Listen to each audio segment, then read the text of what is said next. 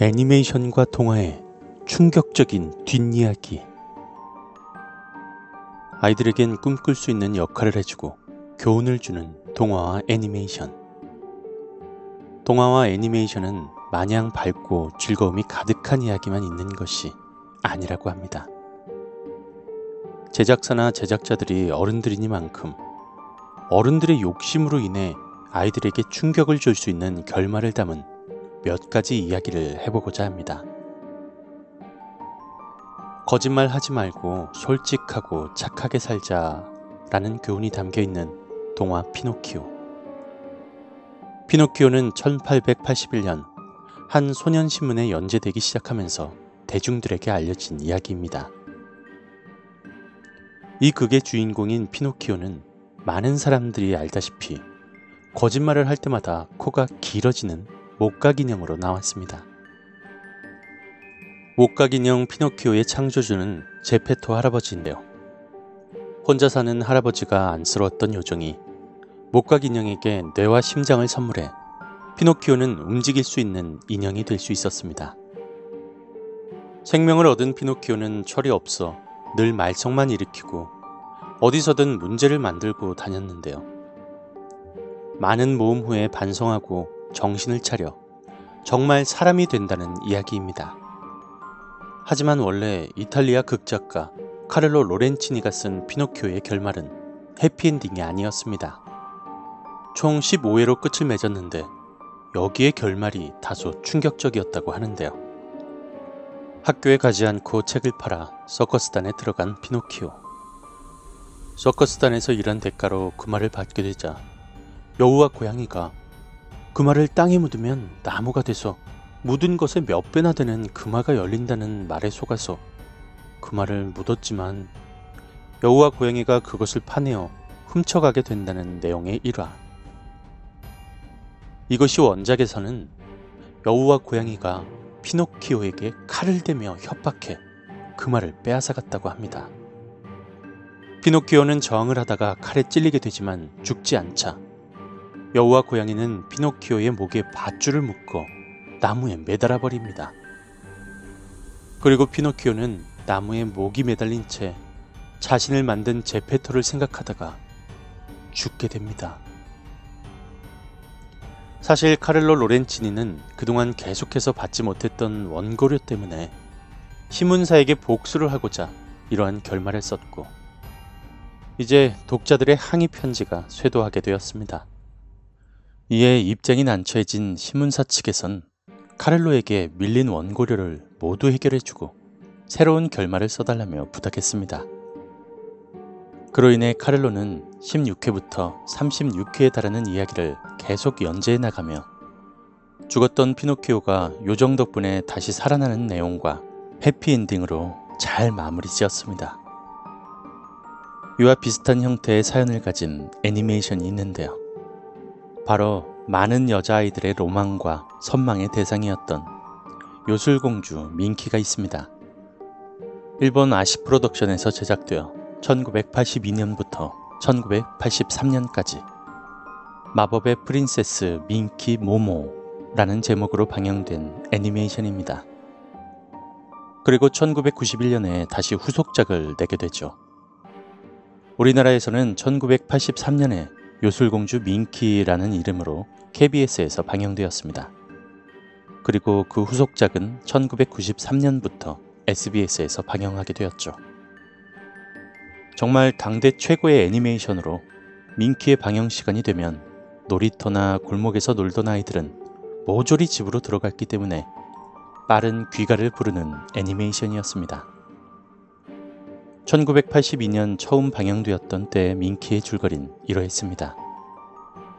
지구의 인간들이 꿈과 희망을 점점 망각하게 되자 이를 에너지원으로 사용하던 하늘 왕국 페나리나사의 왕은 자신의 딸인 민키와 민키의 친구들을 함께 지구로 보내 인간들의 꿈과 희망을 되찾아 주도록 고군분투하게 합니다. 요술공주 민키는 사건이 발생하면 갖가지 상황에 맞추어 18세의 숙녀로 변신해 사람들의 꿈과 희망을 지켜주며 이를 마무리하는 에피소드로 이루어져 있는데요.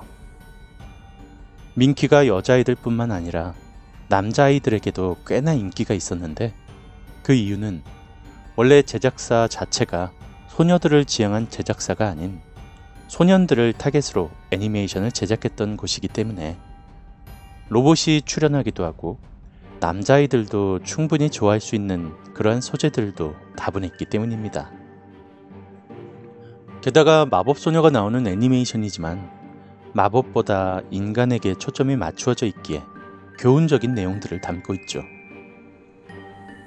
그리고 당시 시대와는 다르게 숙녀로 변신한 민키는 적극적인 여성상을 보여주어 여성의 역할에 대한 중요성을 일깨워주어 많은 여성들이 대리 만족을 느끼게 되었고 여성 시청자들에게도 큰 호응을 불러일으켰습니다.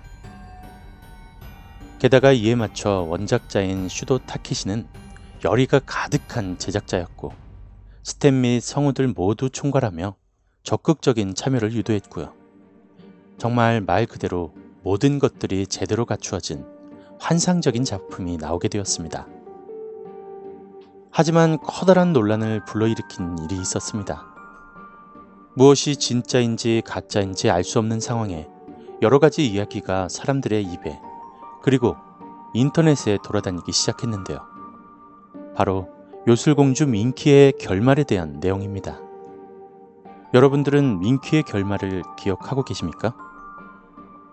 아마 본 방송으로 기억하는 분들은 거의 없을 텐데요. 꿈과 희망이 가득했던 아이들이 보기엔 다소 충격적인 결과입니다. 인간들을 도와주던 민키는 악당의 총에 의해서 마법 목걸이가 파괴되며 일반적인 소녀가 됩니다. 그리고 운동장에서 놀던 도중 밖으로 튀어나간 야구공을 줍기 위해 차도까지 나가게 되는데 거기서 트럭에 치여 죽게 되는 것이 그 결과였습니다.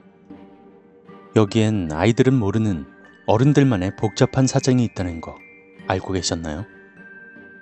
민키는 애초에 당시 스폰을 받던 완구회사와 모종의 거래 차원에서 만들어진 애니메이션이며 모든 화에서 변신하는 장면을 보여줌으로써 마법 변신 도구 장난감을 판매하기 위한 상업적인 애니메이션이라는 말이 있습니다. 그리하여 완구를 팔기 위해 제작되었으나 아이러니하게도 완구 판매 실적이 저조해서 완구에서는 도중에 스폰서 계약을 해지하고 이에 화가 난 제작자들이 이런 일방적인 통보를 받고 조기 종영을 결정하게 되었다는 것입니다. 민키의 흥행에 자신들의 사비까지 털어가며 제작비에 보탤 정도로 열정과 애정이 가득 담긴 작품이었는데 이렇게 돼버리니 어떻게 하면 이 완구회사에게 복수를 할 수 있을까 고민하다가 민키의 죽음에서 나오는 트럭을 그 완구회사의 트럭으로 넣었습니다. 그리고 이런 결말에 충격을 받고 상처받은 것은 시청자들이었고 학부모들에게서 항의가 빗발쳤으며 여기에 놀란 완구회사는 큰일임을 직감하고 민키를 계속해서 후원하겠다며 재계약을 요청했다고 합니다. 그리고 이러한 스폰서의 대응에 뒷내용을 어떻게든 다시 수습해서 이어야 했고 죽은 민키가 진정한 인간으로 다시 태어난다는 해피엔딩으로 끝을 냈습니다. 그런데 여기서 또 스폰서가 말썽이었는데요. 완구 매출의 부진으로 조기 종영을 부추길 땐 언제고 이제는 새로운 아이템을 들고 나와 연장 방송을 종영했습니다. 이에 당황한 제작진들은 또 총지편 두 편과 억지로 설정을 뜯어 고쳐 63화까지 방영을 하고 마침내 대단원에 막을 내리게 되었죠. 그리고 1991년 민키 후속작이 총 65화로 제작되었습니다. 이것이 사람들에게 많이 알려진 민키의 숨겨진 속내인데요. 사실 이것과는 조금 다른 내용의 진실이 있습니다. 우선 요술공주 민키가 스폰서의 지원 중단으로 갑작스럽게 끝날 뻔한 것은 맞습니다. 그리고 이에 추가로 본래의 결말과는 달리 교통사고로 민키가 죽는 것도 사실입니다. 하지만 이런 결말은 제작진들이 스폰서에게 분풀이를 하려고 만든 것이 아니라 어떻게든 결말을 제대로 내고 싶었던 제작진의 의도였습니다. 오랫동안 애정을 가지고 열의를 다해 제작한 요술공주 민키를 그런 이유로 그렇게 망칠 수가 없었을 뿐더러 제작진의 숨겨진 의도가 있었다고 합니다. 원래 예정대로라면 후반부로 가면서 꿈과 희망을 방해하는 악몽과 같은 존재가 등장하고 민키는 이에 맞서 싸울 예정이었습니다. 하지만 여기서 문제는 이 모든 내용들을 진행하기엔 시간이 부족했다는 건데요.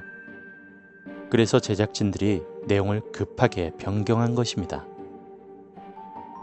꿈과 희망을 되살리기는 힘들다라는 상황을 부각시키고 마법의 힘을 잃은 민키가 죽어서 인간의 아이로 되살아나 인간으로서 꿈과 희망을 품고 살아간다는 이야기로 막을 내리기로 결정한 것이죠.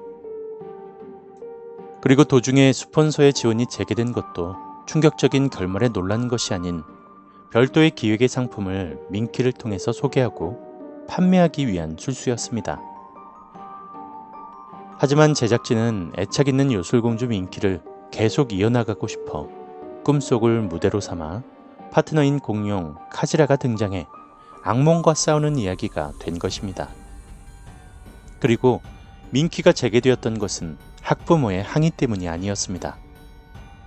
민키의 갑작스러운 죽음에 항의는 거의 전무했으며 이제 와서 왜 항의가 없었는지 의문이 들 정도였죠. 이렇게 말도 많고 탈도 많았던 요술공주 민키는 많은 아이들의 로망이 되었습니다. 그리고 그 후에 많은 소녀 변신물이 여기에서 영감을 받았다고 해도 과언이 아닐 정도로 대단한 작품이었죠. 아이들에게 큰 영향을 주는 동화와 애니메이션. 하지만 어른들의 사정으로 인해 문제가 되었던 두 이야기. 여러분들은 어떻게 느끼셨나요? 이유가 어찌되었든 우리 아이들의 동심은 깨지기 쉬운 유리처럼 소중히 다루어지고 짓밟히지 않았으면 합니다.